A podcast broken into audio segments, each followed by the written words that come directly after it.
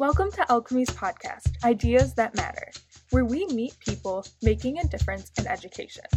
In today's episode, we talk about the future of chemistry labs with Jamie Karras, CEO of Catalyst Education, to discuss his journey in science learning.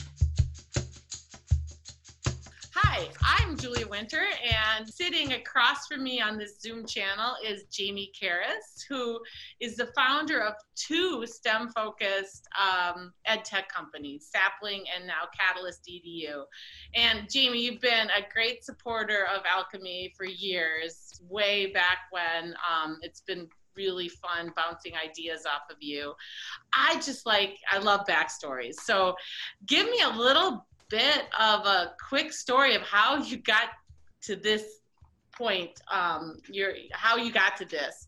Where did you start and did you always think you were going to be an entrepreneur? So give me that. Tell me that.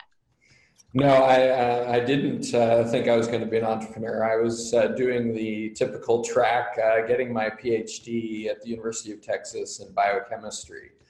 Um, but I wound up in the lab uh, doing uh, HIV immunotherapies.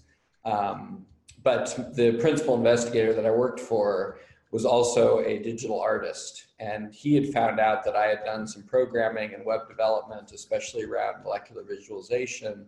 So we started applying for grants. And um, we started building uh, in house uh, molecular visualization tools and really what we used to call biomolecular tours, which were, you know, where you could, in a 3D environment, dive into the active site of an enzyme and see how it bound its substrate and see the interactions between the amino acid side chains and and um, and the substrate. And so we were using it to teach uh, biochemistry. Um, and we found uh, that it was number one, very effective. Our students really loved seeing the uh, 3D stuff on a giant screen in the classroom. Um, I ended up going on to teach biochemistry at the University of Texas and used it in my lectures. And the students liked uh, my use of instructional media so much, they nominated me to speak at National Science Week and, and, and other things. So we got a lot of uh, positive feedback from them, that. And but one of the challenges we ran into was that um, we were building all these molecular visualization things, and I also started getting into animations and developing virtual labs, as a matter of fact, uh, using Flash. And um, some publishers uh, heard about what we were doing, especially after we were featured on the Best of Biochemistry in the Web in Science Magazine. Can and, I give you what date, what year was that? Can I ask? Uh, 98 maybe or 99. I just want to know when this was happening. Yeah. And so they asked us to do some uh, instructional CDs to, to, go in the back of their biochemistry textbooks. And uh, I ended up doing a few of those just as a graduate student. I remember them uh, coming to us and saying, you know, well, the $60,000 budget enough for you? And and I, I just assumed I would be doing it for free because I love doing it so much. So I was astounded that someone was going to pay us to do that. Um, and so that's how it started. And we together formed a company called Science Technologies, which um, was the company that put a lot of the multimedia CDs in the back of you know about 30 uh, textbooks across all of STEM uh, in higher ed. Um, unfortunately, they were never used because they weren't hooked up to a grade. And so we had fantastic content. Uh, it was very cutting edge for its time. And we built the first uh, quizzing engine that used uh, molecular visualization. Um, and so I started getting into assessment that way. I was, I was asking students to go in and make atom or residue selections in uh, proteins or nucleic acids in response to questions. And so I started getting interested in assessment and mainly because it was something you could assign points for. And so then it would become a required portion of the class. And so that led to the founding of a company called uh, uh, Sapling Systems, which was going to provide a platform for assessment to publishers. We started licensing our technologies to Pearson, Wiley, McGraw-Hill, uh, Cengage, um, WH Freeman, uh, all these different companies um, because we had uh, molecular visualization engines, and we had also figured out ways to grade uh, reaction mechanisms um, and the students drawing molecules. Um, and so those became the foundation of a lot of the online homework platforms at the time. But um, we decided that we would go our own separate way and founded Sapling uh, Learning, which uh, then we started uh, producing a textbook independent online homework platform. And about this time, I was teaching at the University of Texas, and I remember my students uh, performed horribly on their first midterm exam. And I asked them to raise their hand and be honest about it, whether they waited until within 48 hours of the exam to do any of the homework problems that I had suggested they work. And so that five weeks had gone by, and everyone had basically about 60% of the class raised their hand and said, basically, they tried to do five weeks of homework, the, you know, the night or two before the exam. And so that's when I really focused on developing an online homework platform, and we, that's what Sapling Learning became was solving that problem of getting students to engage on a regular basis uh, with their with their rigorous problem solving that's absolutely required. Um, and if there's one thing that's been proven out, it's that time on task solving problems is directly correlated to uh, exam performance and final grade performance.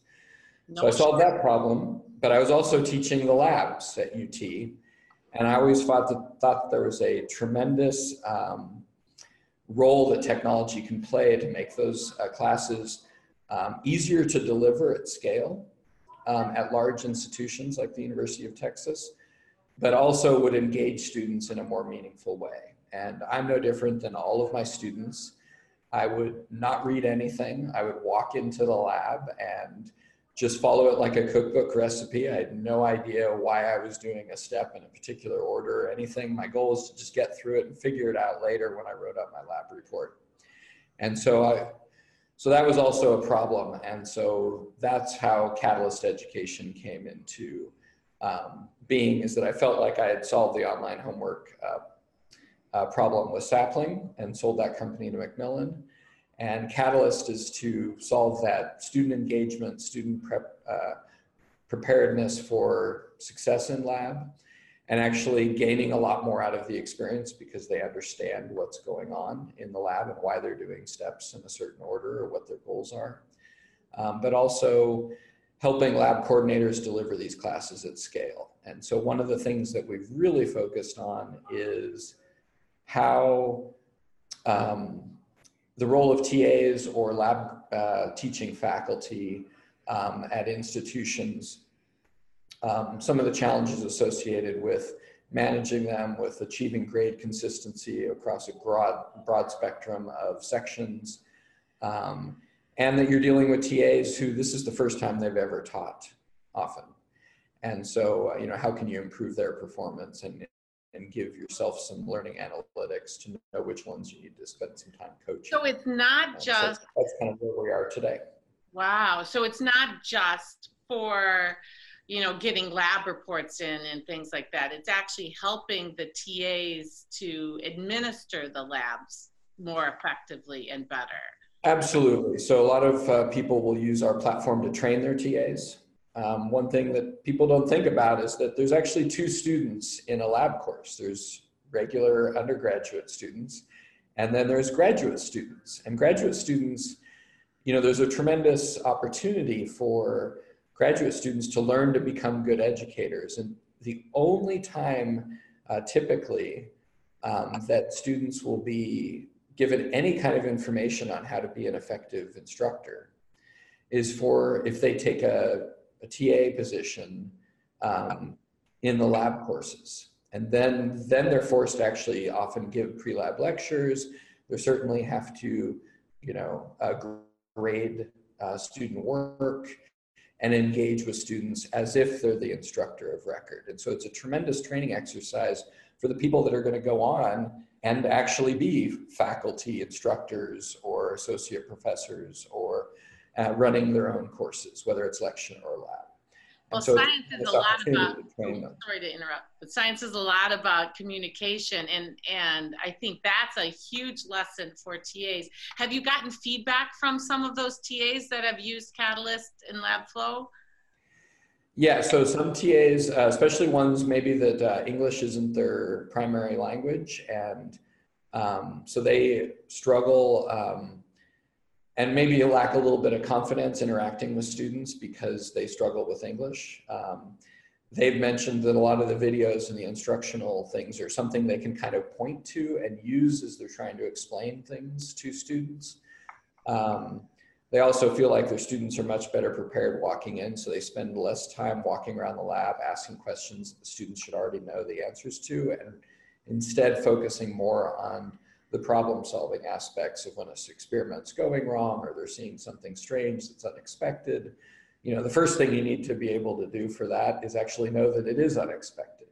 And so you have to know what's expected um, in order to do that and then do your own problem solving. And so, and some of the TAs have said that um, some of the features in our product actually have, have forced them to kind of up their game and and focus a little bit more on being better uh, educators and teachers and better graders and other things because there's a little bit more accountability built into the system for them. How about students? What have students said? Um, I just recently interviewed a student at Texas Women's University, and uh, she was a great student. She had failed the first time, oh, so no. this is the second time she's repeating the course. So a great uh, uh, test case. Um, but the only change they had implemented for the course was the adoption of, of LabFlow. And she said that what she liked most about it is that she could do a lot of preparatory work um, in advance, you know, watching videos of each technique or watching videos um, on how to use specific equipment. And she felt like uh, her anxiety for lab classes was really high prior to using the software. But now she went in feeling a lot more confident that, that she knew how to um, do these things properly or at least been exposed to them before walking in. Uh, she also said that it was tremendously helpful because her lab partner the previous semester was just as unprepared as she was. And now, not only does she feel like she's more prepared, but she also feels like she has a um, someone she can count on uh, to be have their ability level increased before walking into the class. Now, I just did a recent deep dive into badging for lab skills. So a lot of students are assessed in laboratory either through a report or maybe some questions on exam. Is there anything in LabFlow that can help students assess whether they're using the techniques right um, during lab? Because a lot of times students just want to get done, get out and get the data and not worry about what they're doing. Of course, that leads to breakage and other things. Is there anything in LabFlow that can can look at lab um, technique? Well, so uh, for pre-lab activities, not only do they watch videos and, and obviously read their lab protocols and any uh, background information, but one of the things we do is we do a lot of pre-lab uh, homework assignments that are due before the student walks in. So you can hold students accountable to knowing at least fundamental concepts, knowing how to do calculations that are important that they're going to have to do to make a stock solution, for example, or go from you know experimental data to reported results. Um, and so you can ascertain whether they're prepared walking in and whether like they understand why a step is done in a certain way or a certain order. And you can also uh, give them questions where it'll flag some misconceptions that often lead to failed experiments. And so that helps a lot. And then the second thing is um, we do have students upload their lab reports and, and also can enter their uh, experimental data as they're collecting it or after the lab. And what our platform will do was, is it'll look for uh, the data that they're collecting and is it reasonable for that piece of equipment and are they reporting the correct number of digits? So if they're using an analytical scale, we would expect one more digit than if they're using just a top loading scale. Or if they're using a spectrophotometer, we know that we're expecting three decimal places and that the range of realistic um, values, you know, uh, so, so someone shouldn't report an absorbance of over four, for example, because there's no way that a piece of equipment is sensitive. And so it'll stop them if they're not collecting uh, the proper number of digits for whatever uh, measurement they're taking and whether that's a reasonable measurement. And so it'll coach and guide them as they're collecting data. So are you working with any um, ChemEd researchers or researchers to um, to validate that this works? Is there any ongoing research in Texas or wherever um, with your your system? Um, not yet, but we just got started. Uh, so I know, um, but I'm, I'm hoping somebody jumps on it because you know me. Well, there's there's a lot of people that do look and do a lot of ed tech uh, research, uh, sorry, a lot, a lot of chem ed research in the area of labs. It's it's actually a favorite um, uh, publication spot for a lot of people. Um, you know, I'm lucky that I work with you know my my coworker, and the director of product, Brian Arneson, is a PhD chemical educator, so he's uh, very experienced doing his own chem ed research. Um, and so we will partner with uh, universities as they're looking to roll this out. And we're doing a lot of trials right now where people are doing kind of more subjective, you know, student uh, attitude surveys. Um, and those are valuable pieces of chem ed research because we want students to be engaged and have good attitudes about their learning experience so that they continue on to be STEM majors. Um, I think I think it's about 40% of STEM majors drop their STEM major um, because it's rigorous and there's a lot of problem solving and it's a, it's a hard major. You know, the average letter grade of a, of a STEM class is half a letter grade lower than, you know, your average college class. And so students get a GPA penalty for being a STEM major and they have to do very rigorous problem solving. And so if you can make the lab experience super fun and engaging, then that will hold their attention through those long hours of rigorous problem solving work that's also necessary for their success.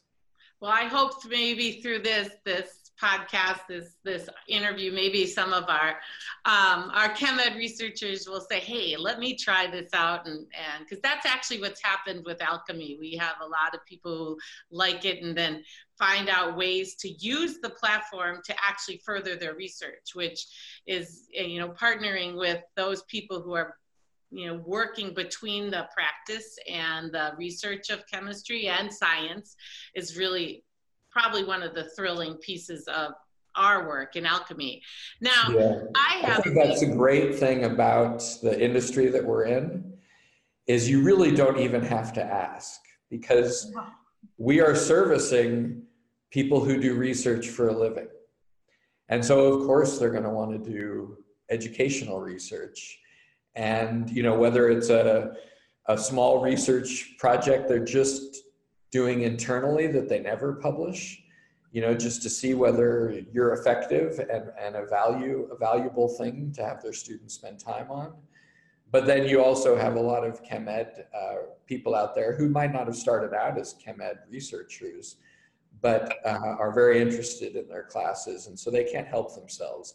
And so I remember at, Sapling Learning, uh, every ACS uh, conference was was amazing to me because I would I would find you know at least one or two uh, sessions that were being given on the efficacy of online homework platforms, and they were using Sapling, and I didn't even know they were doing the research or publishing the results, and so I would find out as a surprise. And it also maintains a lot of integrity when these things are surprises. Right Uh, people are going to do the re- research in general anyway. I didn't have to sponsor them. I didn't have to do anything. They just organically came out of the customers that we served. you know and here's a this is a big question because there's like just last week uh, labster which is a vr and vr focused lab simulation company based in denmark just got 20 million dollars from from vcs so the question is and remains what what's the future of lab work? Is is is what we do in lab going to stay valuable? Is yeah you can't be a soothsayer but what do you see in in the potential with augmented reality and virtual reality and the problems associated with lab? Um, so just give me give me two cents on on what you think Well, I think that uh, there are a lot of tombstones in the ed tech space for people who've leaned a little bit far uh, in front of their skis. Um, but there also um, there is, you know, a shift in the education space, and and and a lot of it will be driven by research. And there has been research that has shown that uh, virtual labs are uh, as effective, if not maybe a little bit more effective than uh, wet labs. Wow. Um, but that's measuring only certain performance, and and um, I think only time will tell as to whether that that bears out. One of the challenges of, of virtual labs is that you know the ACS want to credit your degree if you only provide your college students with a virtual lab experience and not wet lab experience. And so that that is fundamentally going to hold back um, virtual reality as, as something that, that plays a large part in uh, STEM degree seeking uh, students as they go through general chemistry and organic chemistry and analytical or even biology or other things is that accreditation is going to be uh, something that uh, we'll need to uh, work out. And, and sometimes those accrediting agencies move very slowly and need a lot of evidence before they'll mm-hmm. shift their position on something. Um, I personally think, you know, one of the reasons I got into science was seeing, you know, the magic of something happen or change in front of me. And whether or not the virtual reality experience is as awe-inspiring as, as, as seeing it happen in front of you and having to collect it on a piece of filter paper or whatever and seeing a pile of product that you actually made, you know.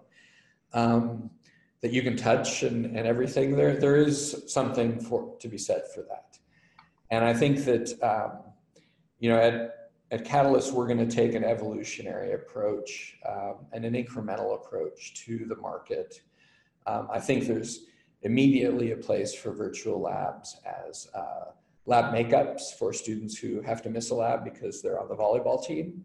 Um, I think there uh, is a place for virtual labs as some universities are just plain running out of lab space. You know, right. more and more universities are being asked to take more and more students, and the, the chemistry departments are looking back at at these new enrollment numbers that are being projected and saying we don't have the lab space, and so you got to either build us a building or we're going to have to do something. And so some universities have switched to about half dry labs and half wet labs, and those dry, that, what they consider dry labs is is different all over the board. Some of them are just a three hours worth of, you know, work and data analysis, you know, uh, and others are looking for virtual labs uh, as, as, as something that could substitute for wet labs, but they're still looking to provide that wet lab experience. And then, of course, there are terminal courses like introductory or preparatory chemistry, or maybe chemistry and society, where those could be a good uh, place for virtual labs to find themselves in because they're not accredited courses. These are just GE requirements that people are taking. Um, and, and so that kind of stuff, um, there, there will find a, a spot for virtual labs. And by, by freeing up those terminal courses and that lab space that used to be taken by those, then they'll have more room for the STEM degree seeking labs to expand. Okay. And so those are there's a lot of different um, facets to that question, whether it's you know faculty attitudes, student attitudes, accreditation. Cost. Uh, I so, looked at anything that. Yeah, and then cost and and all of that, and you know the waste disposal costs are yeah. just incredible for labs, and right. there's none of that. And liability costs, and uh, so you there's lots of different pieces of that question. Um, now, I this I'm going to wrap this up because this has been really great, but um, it's always neat to hear the, what what what is what makes you most proud of your work in the ed tech space? Like if you could put one thing down or what's the most thrilling? What what big takeaway do you have from this great career in helping students learn science? Well, you know, when I started uh, in college in my scientific uh, career, um, I started as an environmental studies major at UCSB. And environmental studies was a very broad major where you had to take a lot of environmental science classes and science classes that you would take as a chemist or a biologist, but we also had to take environmental policy and environmental law and, and other types of uh, courses. And uh, I sat down with my guidance counselor, who's actually a pretty famous textbook author, Paula Bruice, and she said, you know, you can get any job in science with a chemistry degree um, that's an environmental job, right? But you can't necessarily get, you know, a lot of a lot of other jobs with an environmental science, uh, environmental studies degree. And she said, "Why do you? Why are you in environmental studies?" And I said, "Well, I think, I think, you know, climate change and and many other." Uh, environmental factors are, are great challenges for our society and I want to be there to solve them. And she said, well, how do you think those problems are going to get solved? Do you think it's going to be solved through policy or anything else? And I told her no. I said the rate of technological change and, and innovation and consumption of resources and population growth and all that was just too much and would overwhelm any human system like societal change or policy change over time. And so I thought that all our answers would be solved through science. And so that's what kind of um, got me thinking about, you know, helping at, at a scale because I felt that the problems that are facing our society are going to be solved by scientists. And so we need as many of them as possible and as many good ones as possible. And with diverse backgrounds too. So right. open doors to people who wouldn't normally get there. That's one of my my big pitches because behind those right. doors might be the answers to some of our problems. That's right. And you can get far more scientists if you're inclusive, especially with women, um, where that's a, you know, over half the population. You know, if you can entice them to do those uh, degrees, um, that helps with your numbers problem, right? So, so I became focused on trying to improve to lower student frustration, so that people would persist in a STEM degree, and and a lot of the courses that we serve at the introductory uh, levels, like general chemistry. Uh, the, the keynote speaker at the BCCE, the first year I went, called General Chemistry the uh, year long death march to a liberal arts degree. Oh, no. and so I think it's important that um, as students are doing this rigorous problem solving work, that they have all the help that they can get. And, and as students are in labs, that they have they get to experience the wonder of science without a lot of the frustration and trying to lower that frustration and inspire them uh, to move forward in their STEM degrees is something that uh, is very important to me. And so sapling, there was about four university studies that were done. And no matter what study you looked at, it was from 0.8 to 1.3 letter grade uh, improvement in uh, general chemistry courses. And so I feel like that was a significant contribution, especially given that we were serving, you know, about half a million students. And so at that scale, you know, if you're taking on average improving half a million students a year, a whole letter grade, that's definitely has an impact. And so I feel that, you know, that's where I get a lot of my juice to keep going.